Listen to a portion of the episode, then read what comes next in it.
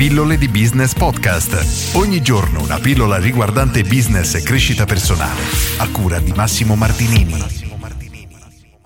Perché i clienti smettono di comprare da te? Questo è un tema molto delicato e tutti dobbiamo accettare il fatto che prima o poi avremo clienti che per un motivo o per l'altro smettono di acquistare da noi. Quello che dobbiamo fare nel momento che il nostro marketing è già strutturato non è una cosa da fare immediatamente, però se è già un'attività avviata che sta funzionando è un passaggio che devi fare, quindi devi capire il motivo, individuarlo, perché per la quale i clienti smettono di comprare da te è assolutamente essenziale. Perché innanzitutto, punto numero uno, ci permette di individuare nel caso ci sia un problema e intervenire immediatamente per, tra virgolette, tappare questa falla, perché le persone comprano, hanno un problema e smettono di comprare da noi, cavolo, individuare questo problema e correggerlo per noi ha un valore veramente, veramente importante. Oppure è arrivato un nuovo concorrente che ha una novità, un qualcosa di nuovo rispetto a noi che ci sta rubando i clienti. Caspita, è assolutamente importante, essenziale direi, individuare questa cosa e correre immediatamente ai ripari perché nel momento che abbiamo una falla diciamo che tutta l'azienda rischia poi di colare a picco. Un esempio ti faccio molto molto banale, nella catena di sushi di cui sono direttore marketing, il motivo principale per cui le persone smettono di venire a cena da noi è perché, innanzitutto, piccola parentesi, il 70% dei clienti è donna, quindi il sushi piace evidentemente alle femmine più che ai maschi. In ogni caso, perché queste ragazze rimangono incinta e quando si è incinta non si può mangiare la verdura cruda, ci sono problemi col pesce crudo, eccetera. In ogni caso, la motivazione principale per cui le persone smettono è perché vanno in gravidanza.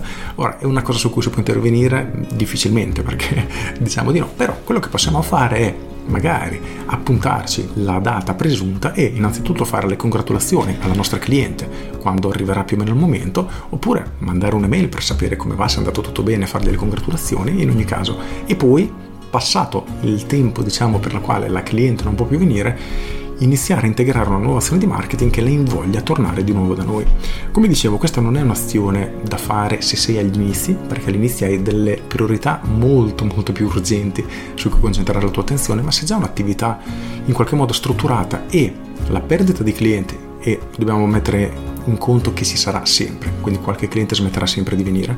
Dicevo, e la perdita di clienti effettivamente è un tassello importante per il tuo calo di fatturato o comunque che blocca la tua crescita, ecco che è assolutamente necessario intervenire, individuare le cause, come dicevo, e correre immediatamente ai ripari. Nella stragrande maggioranza dei casi, diciamo che il tasso di abbandono dei clienti è molto piccolo se l'azienda lavora bene e se sa un business ricorrente e quando invece questo calo non è piccolo, significa che c'è un problema. E ciò in realtà è un vantaggio tutto sommato perché significa che intervenendo in questo punto possiamo aumentare tantissimo le nostre performance.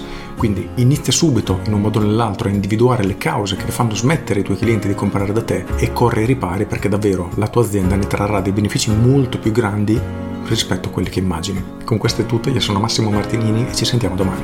Ciao! Aggiungo, se la tua azienda agli inizi questo è un tassello molto meno importante perché devi concentrarti innanzitutto sul trovare nuovi clienti e sull'aumentare la ricorrenza di questi clienti. Avendone pochi, se vedi che queste persone non tornano, non hai bisogno di, diciamo, fare un'analisi di questo tipo perché te ne accorgerai in maniera veramente banale. Se un personal trainer, le persone vengono tre volte e poi non tornano più, te ne accorgi subito che c'è un problema, quindi è abbastanza, diciamo, buon senso cercare di scoprire la motivazione e correre ai ripari. In ogni caso, pensaci attentamente perché davvero bloccare l'emorragia dei clienti può davvero fare la differenza. Con questo è tutto davvero e ti saluto. Ciao!